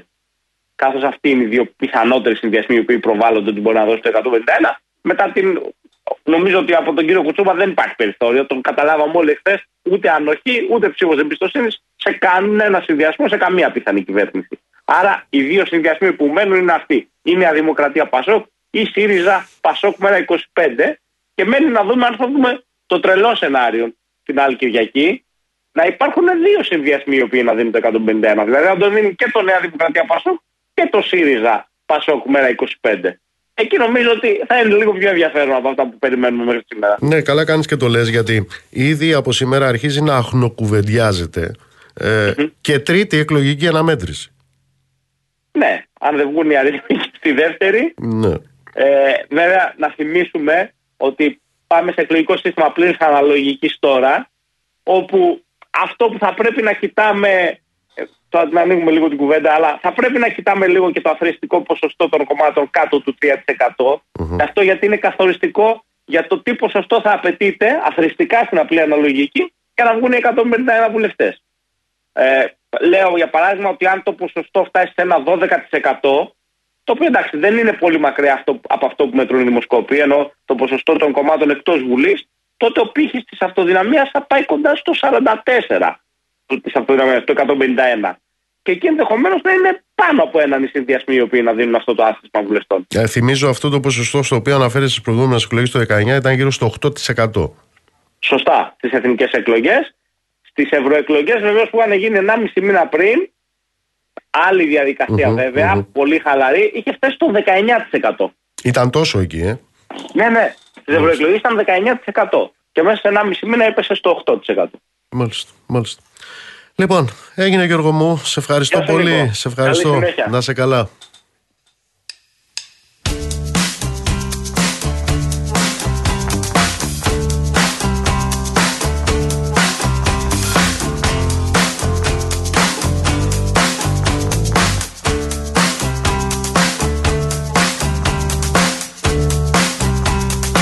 Πρέπει να σας ομολογήσω να αποκαλύψω ότι όσο μιλούσαμε με, το, με τον Γιώργο τον Λικουρέτζο, με το ένα μάτι και το, με το μισό μου αυτή, παρακολουθούσα και μια ομιλία την οποία κάνει τώρα ο κύριος Μητσοτάκης.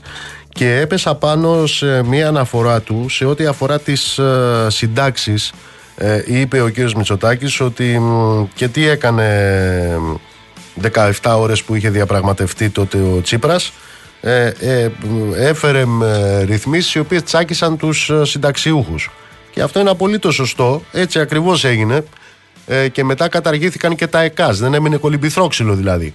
Αλλά ήθελα να ρωτήσω από όλα εκείνα που έκανε ο Τσίπρας και τα έκανε ο Τσίπρας τι ακριβώς κατάργησε ο κύριος Μητσοτάκης; Το νόμο του Κατρούγκαλου τον κατάργησε που έλεγε ότι θα τον καταργήσει; Κίνα τα αναδρομικά των ανθρώπων για εκείνο το εντεκάμινο τα έδωσε ο κύριος Μητσοτάκης ή είχε πει στον κυβερνητικό του εκπρόσωπο τότε τον Μπέτσα να λέει στους συνταξιούχους μην προσφεύγετε διότι θα σας τα δώσουμε αλλά τώρα δεν θυμούνται υποτίθεται τι λέγανε και δεν έχουν δώσει φράγκο. Μισό νόμο από εκείνους που έχουν κατασφάξει τις συντάξεις των ανθρώπων. Καταργήσανε και τούτοι και οι προηγούμενοι. Για ποιο πράγμα μαλώνουν λοιπόν; Για ποιο πράγμα τάχα μου τσακώνονται; Για το αν ο ένας έσφαξε με μπαλτά και ο άλλος με τσεκούρι; Ε, μάλλον γι' αυτό τσακώνονται.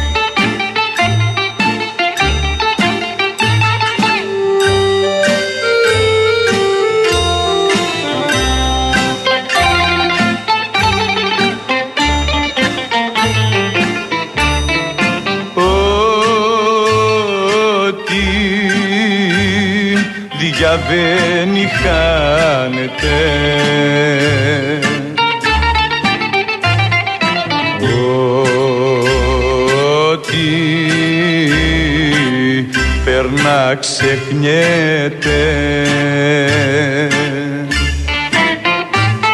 Για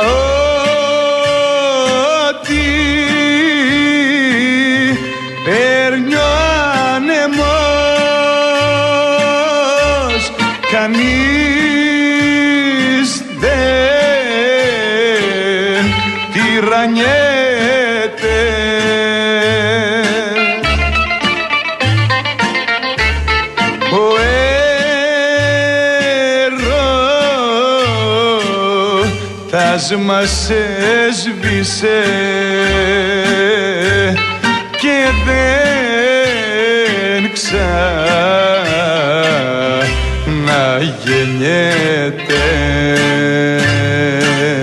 Να στείλω πολλούς χαιρετισμού στο Γιάννη, στη Διαμάντο, στον άλλο Γιάννη που μας ε, παίρνει από την ε, Γερμανία. Χαιρετίσματα στο Χάρη, στο Στέφανο, στην Ιωάννα. Ρε Κώστα, σοβαρά το λες; Τι θέμα είναι αυτό με τις υποκλοπές, δεν ξέρεις τι θέμα είναι. Ε; Δεν έχεις καταλάβει τι θέμα είναι. Παρακολουθούσαν υπουργούς. Παρακολουθούσαν αρχηγό πολιτικού κόμματος. Παρακολουθούσαν στελέχη, τα ανώτατα μάλιστα των ενόπλων δυνάμεων. Καλά παρακολουθούν το κουκουέ χρόνια τώρα. Δεν έχεις καταλάβει τι έχει γίνει. Σοβαρά το λες ότι δεν έχεις καταλάβει. Ε; Και όλο αυτό το λένε επισύνδεση.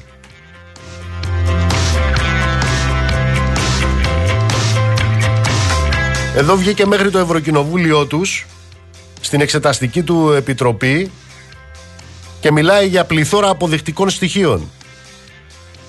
Για μεγάλη έκταση παρακολούθηση και φακέλωμα που συστηματικά πραγματοποιεί η ΕΕΠ με ευθύνη της κυβέρνησης και του ίδιου του Πρωθυπουργού ως πολιτικού προϊσταμένου της ΕΕΠ. Δεν έχεις καταλάβει εσύ τι ακριβώς έχει γίνει; Μιλάμε δηλαδή για μια λειτουργία κράτους με όρους παρακράτους. Αυτό έχει γίνει. Τίποτα δεν κατάλαβες.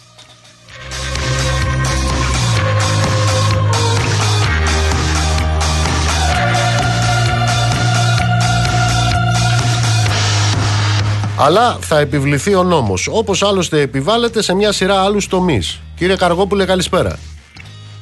Τι κάνετε, καλά είστε. Εγώ καλά είμαι. Εσείς είστε παράνομοι και κατά τη διάρκεια της προεκλογικής περίοδου οι δάσκαλοι και οι καθηγητές. Τι κάνατε ε, πάλι; Είναι, είναι η έβδομη φορά. Α, έβδομη ε, φορά παράνομη. Ε, θα, θα έλεγα, αν δεν ήταν επικίνδυνο, ότι πλέον έχει γίνει σουρεαλιστικό. Αλλά πραγματικά πρέπει να το πούμε πλέον ότι στην Ελλάδα η απεργία είναι παράνομη μετά δηλαδή και από τον νόμο Χατζηδάκη που ολοκλήρωσε ένα προηγούμενο πλαίσιο προηγούμενων κυβερνήσεων, δεν μπορεί να γίνει απεργία νόμης στην Ελλάδα. Και δεύτερον, με αυτά που έχουν δει τα μάτια μας, και ξέρω ότι είναι βαρύ αυτό που λέω, είναι πραγματικά, από το πω, ντρεπόμαστε να διδάσκουμε στα σχολεία ότι η δικαιοσύνη είναι ανεξάρτητη. Και ότι προστατεύει τον πολίτη με βάση το Σύνταγμα. Τι έγινε αυτή τη φορά; Ε, με το γνωστό τρόπο, 10 ώρα το πρωί έχετε η αγωγή στην Ολμέ, μία ώρα, μία και κάτι εκδικαστήκαμε. Την πρώτη φορά που είχε συμβεί αυτό, είχε ζητήσει τη δικηγόρος μας αναβολή, γιατί τη διαβάζουμε κάθε φορά το δικόγραφο στο ταξί. Δεν προλαβαίνει καν να διαβάσει, να μας υπερασπιστεί. Δεν το ξαναζητήσαμε. Ε, και με βάση τα γνωστά, είχε απεργία παράνομη. Πλέον το Υπουργείο δεν μπαίνει καν στη διαδικασία να διαβάσει τι προκυρήσουμε. Εμεί είχαμε προκηρύξει στάση εργασίας και, στη, και μας κατηγορούσε στην αγωγή που μας έκανε ότι κάνουμε απεργία αποχή. Δηλαδή παίρνει copy-paste από προηγούμενη απόφαση, την μεταφέρει σε άλλες αποφάσεις χωρίς καν να ασχολείται κανένας. Το τελικά τι προκυρήσει όλμε και μια πραγματικά τραγελαφική διαδικασία ξαναβγήκαμε παράνομη. Και βέβαια το πιο επικίνδυνο είναι ότι για μια ακόμα φορά μέσα στο ίδιο έγγραφο, έβδομη φορά συνεχόμενη, το Υπουργείο αναφέρει επιλέξει ότι η απεργία σας στρέφεται ενάντια σε ένα ψηφισμένο νόμο του κράτους, άρα είναι πολιτική απεργία και απαγορεύεται. Μάλιστα. Πρακτικά δηλαδή για εμά τους δημοσίους υπαλλήλους, γιατί όλα τα δικαιώματά μας είναι νόμοι, εγκύκλοι, υπουργικές αποφάσεις, από το μισθολόγιο μας, τα κριτήρια μεταθέσεων, το ωράριο εργασίας, τη λειτουργία των σχολείων, τα πάντα, γιατί ο εργοδότης μας είναι το κράτος. Πρακτικά λοιπόν το Υπουργείο διεκδικεί να μας απογορεύσει γενικώς το δικαίωμα στην απεργία, δηλαδή να γυρίσουμε πίσω από τη δεκαετία του 50 που καθιερώθηκε με αιματηρούς αγώνες το δικαίωμα της απεργίας στους δημοσίους υπαλλήλους και να πάμε σε εποχές κλαθμόνος. Ε, Εμείς τους λέμε για μια ακόμα φορά ότι δεν θα τους περάσει και γι' αυτό ακριβώς το λόγο και με τη βοήθεια της ΑΔΔ επαναπροκηρύχθηκε η απεργία είχε και αρκετά καλή συμμετοχή. Η στάση εργασίας και, καθαρά, και καλή συμμετοχή. Σε αρκετά σχολεία δηλαδή που ήταν προγραμματισμένες να γίνουν αυτές οι εξετάσεις, δεν έγιναν και με τη συμμετοχή των γονέων που δεν πήγαν τα παιδιά τους να συμμετέχουν σε αυτές τις εξετάσεις. Τώρα για να το καταλάβω αυτό, είναι ψηφισμένος νόμος, κάνετε απεργία σε ψηφισμένο νόμο, άρα λοιπόν είστε. Δηλαδή, ε, η... τα μνημόνια είναι νόμοι. Ε, ναι. Όποιος κάνει διαδήλωση και απεργία απέναντι στο μνημόνιο, ε, ναι. λοιπόν είναι παράνομος. Αυτό διεκδικεί το Υπουργείο. Ναι. Ευτυχώς δεν έχει αποτυπωθεί αυτό ακόμα σε δικαστική απόφαση. Mm-hmm. Μας βγάζουν πάντα και κάποιες λεπτομέρειες με βάση τον νόμο Χατζηδάκη. Ε, αλλά το Υπουργείο σε κάθε αγωγή το αναφέρει. Το διεκδικεί. Δηλαδή να, να αποτυπωθεί σε δικαστική απόφαση έτσι ξεκάθαρα μία φορά, ώστε από εκεί και πέρα πλέον να γυρίσουμε σε άλλες εποχές. Ναι, μην πάτε καμιά φορά εκείνη τη φράση του Μοντεσκέ στο δικαστήριο που έλεγε ότι πρέπει να αλλάζουμε τους νόμους ε, πριν αυτοί βρικολακιάσουν γιατί θα βγάλουν ε, παράνομο και το Μοντεσκέ μου φαίνεται.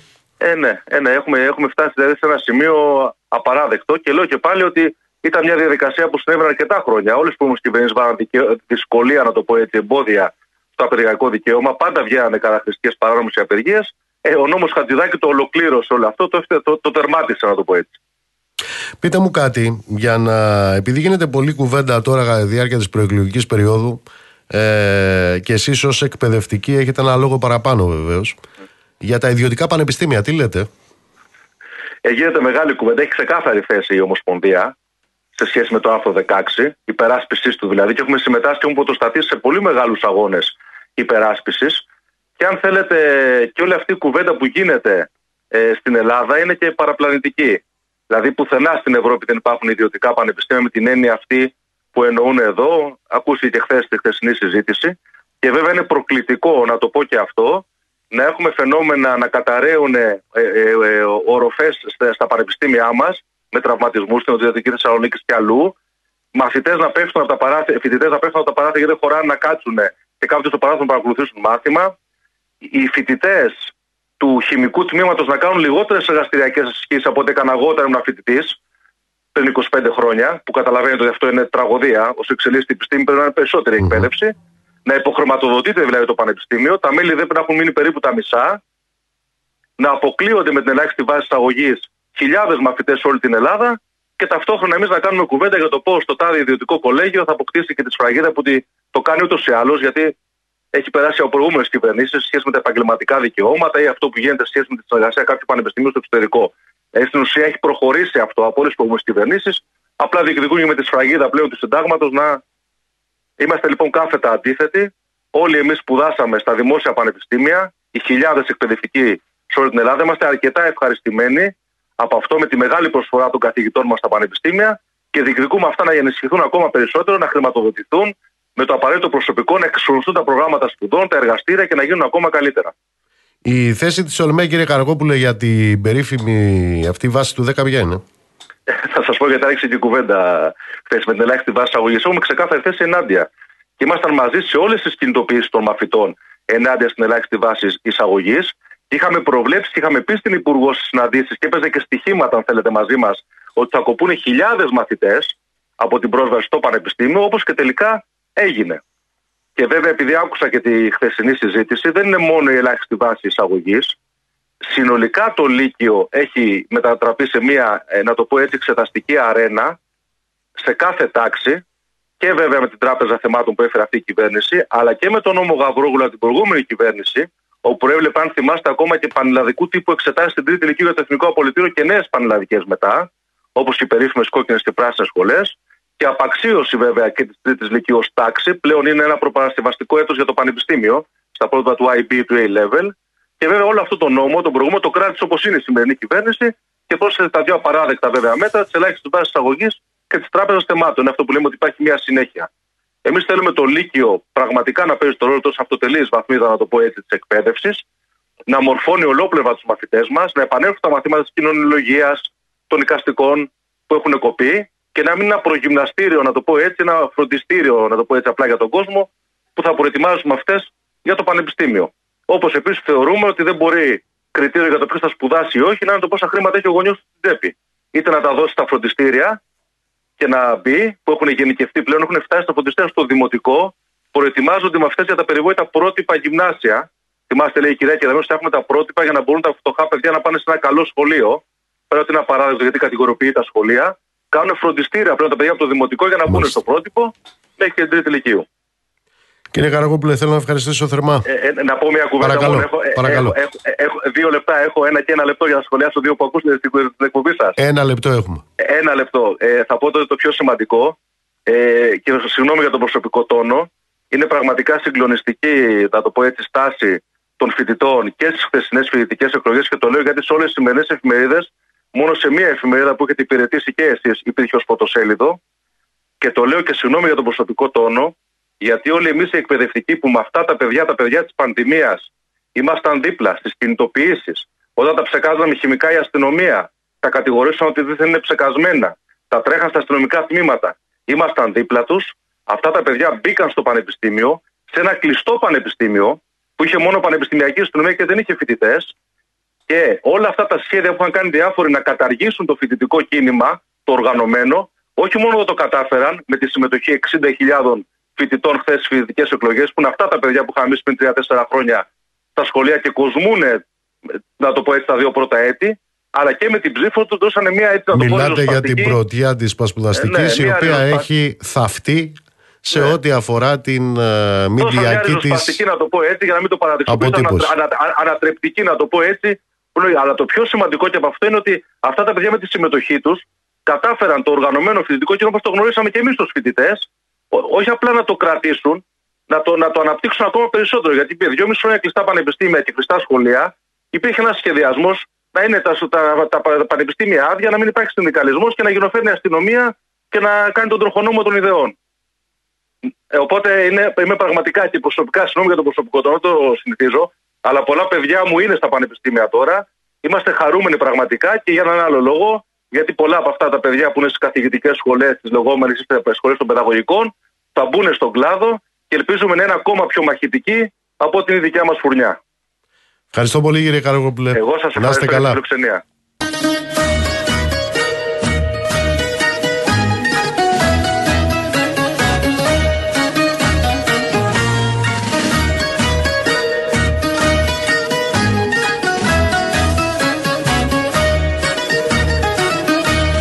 Ξημερώνα και νυχτώνα μέσα στην αγκαλιά σου.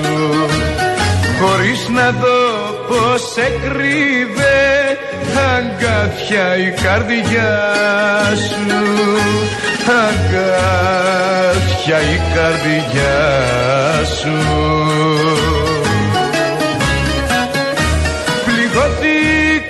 και ματώσα στα αγκάθια της καρδιάς σου.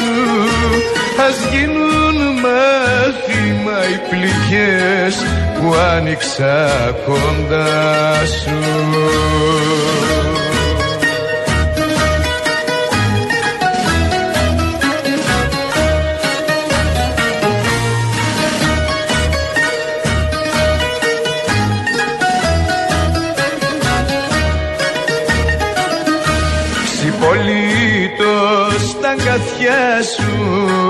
ξανά δεν περπατάω.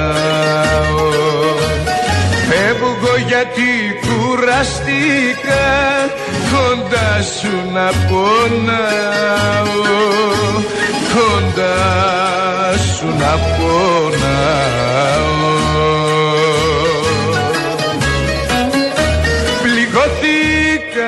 και ματώσα στα αγκάθια της καρδιάς σου.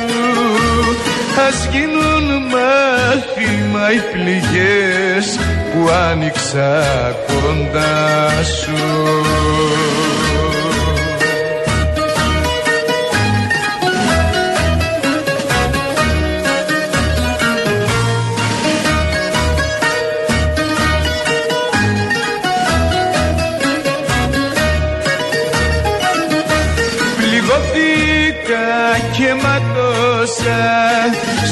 στα αγκάθια της καρδιάς σου. Ας γίνουν μάθημα οι πληγές που άνοιξα κοντά σου. Λοιπόν πάμε σε έναν καλό φιλό. Βαγγέλης Αρετέος Βαγγέλη μου καλησπέρα. Καλησπέρα καλησπέρα. Λοιπόν θα ξεκινήσω ανάποδα. Μόλις κυκλοφόρησε το νέο σου βιβλίο κλωστές στην ημισέλινο Μιλάμε για μια χώρα την οποία γνωρίζεις πάρα πολύ καλά Μιλάμε για ένα μυθιστόρημα που όμως είναι ταυτόχρονα και κοινωνικό και πολιτικό σχόλιο Πώς προέκυψε το βιβλίο Βάγγελη; Ε, προέκυψε από μια κυρίως αληθινή ιστορία ε, μιας ε, Τουρκάλας ακαδημαϊκού η οποία αναγκάστηκε να, να φύγει ε, άρον-άρον από την Τουρκία για να μην τη συλλάβουν. Βεβαίως ε, έχω αλλάξει στο μυθιστόρημα και τοποθεσίες και φυσικά ονόματα και αυτά για λόγους ασφαλείας της ίδιας. Ε, και ε, μετά από πολλές συζητήσεις και προσπάθησα να, να μεταφέρω καταρχήν αυτό το αίσθημα ε, νοσταλγίας για την πατρίδα της ε, αυτή την, ε, την, ε, τη, τη βαριά εξορία όπως τη νιώθει και βεβαίως και όλες αυτές τις ψυχολογικές διακοιμάνσεις ε, ανάμεσα στην ελπίδα, ελπίδα και την απελπισία όσον αφορά τα όσα γίνονται στην, ε, στην Τουρκία ε, κάτι το οποίο αντανακλά και την ε, τουρκική κοινωνία σήμερα δηλαδή ε, οι Τούρκοι σήμερα οι λίγες μέρες πριν τις εκλογές ζουν πραγματικά σε ένα διαρκές πήγαινε ανάμεσα σε ελπίδα και απελπισία είτε είναι υπέρ της κυβέρνησης είτε είναι αντιπολιτευόμενοι. Κλωστές στην ημισέλινο λοιπόν το νέο βιβλίο του Βαγγέλη Αρετέου. Φίλε, ολόψυχα καλοτάξιδο. Ευχαριστώ πάρα πάρα πολύ. Για πες μας, ε, είμαστε δύο-τρεις μέρες πριν από τις εκλογές. Τι βλέπεις εκεί, αυτή η αποχώρηση σήμερα του ΙΤΖΕ θα παίξει ρόλο κατά τη γνώμη σου; Ε, θα παίξει σημαντικό ρόλο, ε, όχι πια τόσο αριθμητικά, διότι τις τελευταίες εβδομάδες ο ΙΝΤΖΕ ε, είχε πέσει περίπου στο 2% ενώ είχε αρχίσει από 6 και 7%. Α, βέβαια στην σημερινή κατάσταση ακόμα και 1 και 2% κάνουν τη μεγάλη διαφορά. Να πούμε Αλλά αυτός προέρχεται από το χώρο της αντιπολίτευσης, έτσι.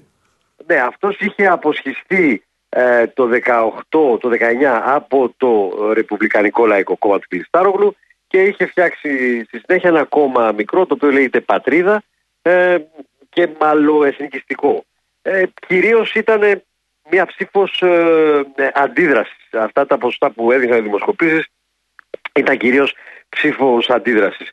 Με την αποχώρησή του όχι λοιπόν μόνο ε, ενδέχεται να κερδίσει ο Κιλιστάρογλου 1-1,5% γιατί δεν θα ψηφίσουν όλοι αυτοί που θα ψήφισαν το Κιλιστάρογλου, αλλά το μεγαλύτερο ποσοστό. Αλλά κυρίως δημιουργήθηκε από την ώρα που το ανακοίνωσε αυτό από το μεσημέρι και μετά μια μεγαλύτερη δυναμική υπέρ του Κιλιστάρογλου διότι ε, δείχνει ότι τελικά θα είναι σχεδόν ο μόνος άνθρωπος ο οποίος έχει καταφέρει να πείσει, ε, να, να, να πείσει ε, την, την αντιπολίτευση και τους πολιτικούς ότι μπορεί να κερδίσει τον Ερντογάν και να φέρει μια αλλαγή. Ε, έχουμε βέβαια έναν άλλο, τον τέταρτο υποψήφιο, τον Συνάνογάν, ο οποίος παραμένει, αλλά και αυτός με χαμηλά ποσοστά ε, και σίγουρα θεωρήθηκε από, από, από την αντιπολίτευση τουλάχιστον ως ένα, ένα πολύ καλό σημάδι διότι ο, ο Ιντζέ θεωρείται ένα, ένα μεγάλο εμπόδιο για να κερδίσει ο Κιλιστάρογλου εφόσον κερδίσει από τον πρώτο γύρο. Εκεί έχουμε ένα τεταμένο, βαριά τεταμένο κλίμα. Έχουμε ύβρις, έχουμε βαρύτατους χαρακτηρισμούς, έχουμε επιθέσεις σε πολιτικά γραφεία. Έχουμε λίγο πολύ μια εμφυλιοπολεμική κατάσταση. Μπορείς να κάνεις πρόβλεψη; Για την επόμενη μέρα των εκλογών σε, μια, ε, σε έναν δεδομένο τέτοιο διχασμό που υπάρχει. Ε, Δυστυχώς, επειδή ακριβώς όπως λες, ο διχασμός είναι βαθύς και έντονος και είναι η πρώτη φορά στην Τουρκία ε, τα τελευταία 20 χρόνια που υπάρχει τόσο, ε, τόσο μεγάλη πόλωση και με, με, με υποβόσκουσα βία. Ε, Δυστυχώς ε, δεν θα πρέπει να εκπλαγούμε αν δούμε τη νύχτα των εκλογών ή την επομένη μέρα ε, επεισόδια βία κυρίως στην περίπτωση που κερδίσει η αντιπολίτευση και ο Κλειστάρογλου. Δηλαδή ε, ε, ο παδί του καθεστώτος να προβούν σε ε, προπυλακισμούς, σε, σε βίαιες πράξεις, σε προβοκάτσιες. Άλλωστε είδαμε την τελευταία εβδομάδα ότι έγιναν αυτά. Είδαμε, είχαμε την περασμένη Κυριακή στο Ερζουρούμ της Ανατολικής Τουρκίας ε, ομάδα που λιθοβολησε τον Ιμάμογλου και ε, με πέτρες κανονικές, όχι πετραδάκια, διότι τραυματίστηκαν 15 άτομα, πήγαν στο νοσοκομείο. Ε, μέσα σε ένα κλίμα πλήρους ατιμορρησίας, με τους οπαδούς του καθεστώτος, ακόμα και τον Υπουργό Εσωτερικών, ουσιαστικά να, να λένε ότι ο Ιμάμογλου φταίει που πήγε εκεί να τους μιλήσει και ότι αυτοί που τους ε, ε πέταξαν τις πέτρες δεν πρέπει να τιμωρηθούν, δεν πρέπει ε, να, να, να πάνε φυλακή και μάλιστα ο, ο Υπουργός Εσωτερικών τους αποκάλεσε και παλικάρια. Άρα έχουμε ένα κλίμα, όπως είπες, δυστυχώς ε, προεμφυλιακό. Ελπίζουμε να μην φτάσει η κατάσταση να μην έχει αίμα, αλλά δυστυχώς δεν μπορούμε να το αποκλείσουμε. Βαγγέλη μου, σε ευχαριστώ και για την εικόνα που μας μετέφερες και για τη νέα σου αυτή συγγραφική δουλειά. Επαναλαμβάνω, κλωστές στην ημισέλινο ε, από βάθη καρδιάς να πάει να είναι καλοτάξιδο. Να είσαι καλά. Ευχαριστώ εγώ, ευχαριστώ εγώ από καρδιά. Καλό, καλό βράδυ.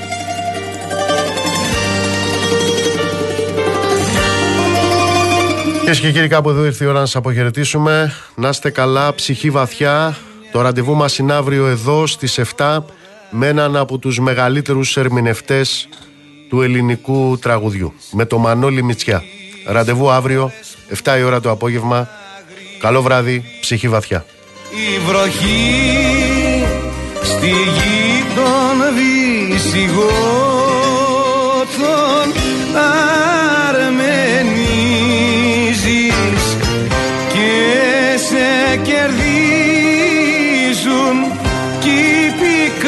πικρέμαστοι μα τα φτερά σου σιγοπριονίζεις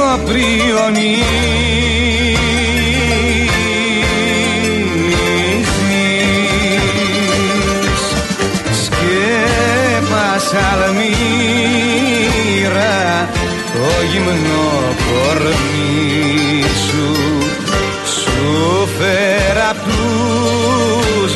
δελφούς γλυκό νερό. Στα δύο είπες πως θα κόπει η ζωή σου. Και πριν προλάβω τρεις να σ' αρνηθώ. Σκούριασε το κλειδί του παραδείσου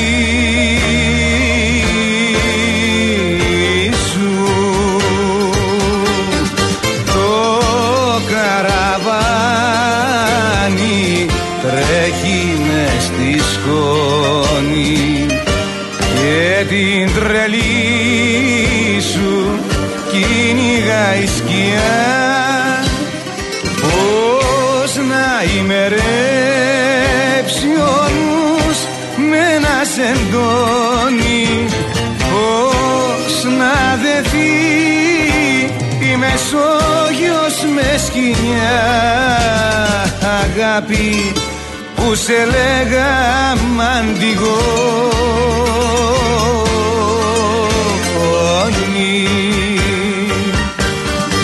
για νυχτοδία το φως σου έχει πάρει. Και σε ποιο γαλαξία να σε βρω. Εδώ είναι Αττική φεόντα μάρι κι εγώ ένα πεδίο βόλης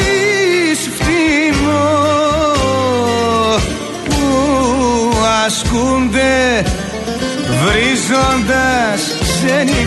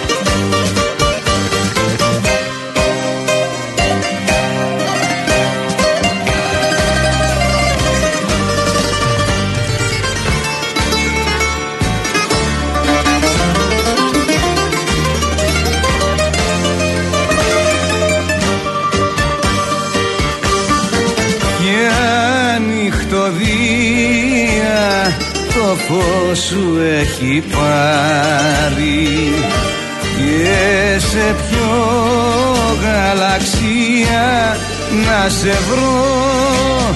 Εδώ είναι Αττική.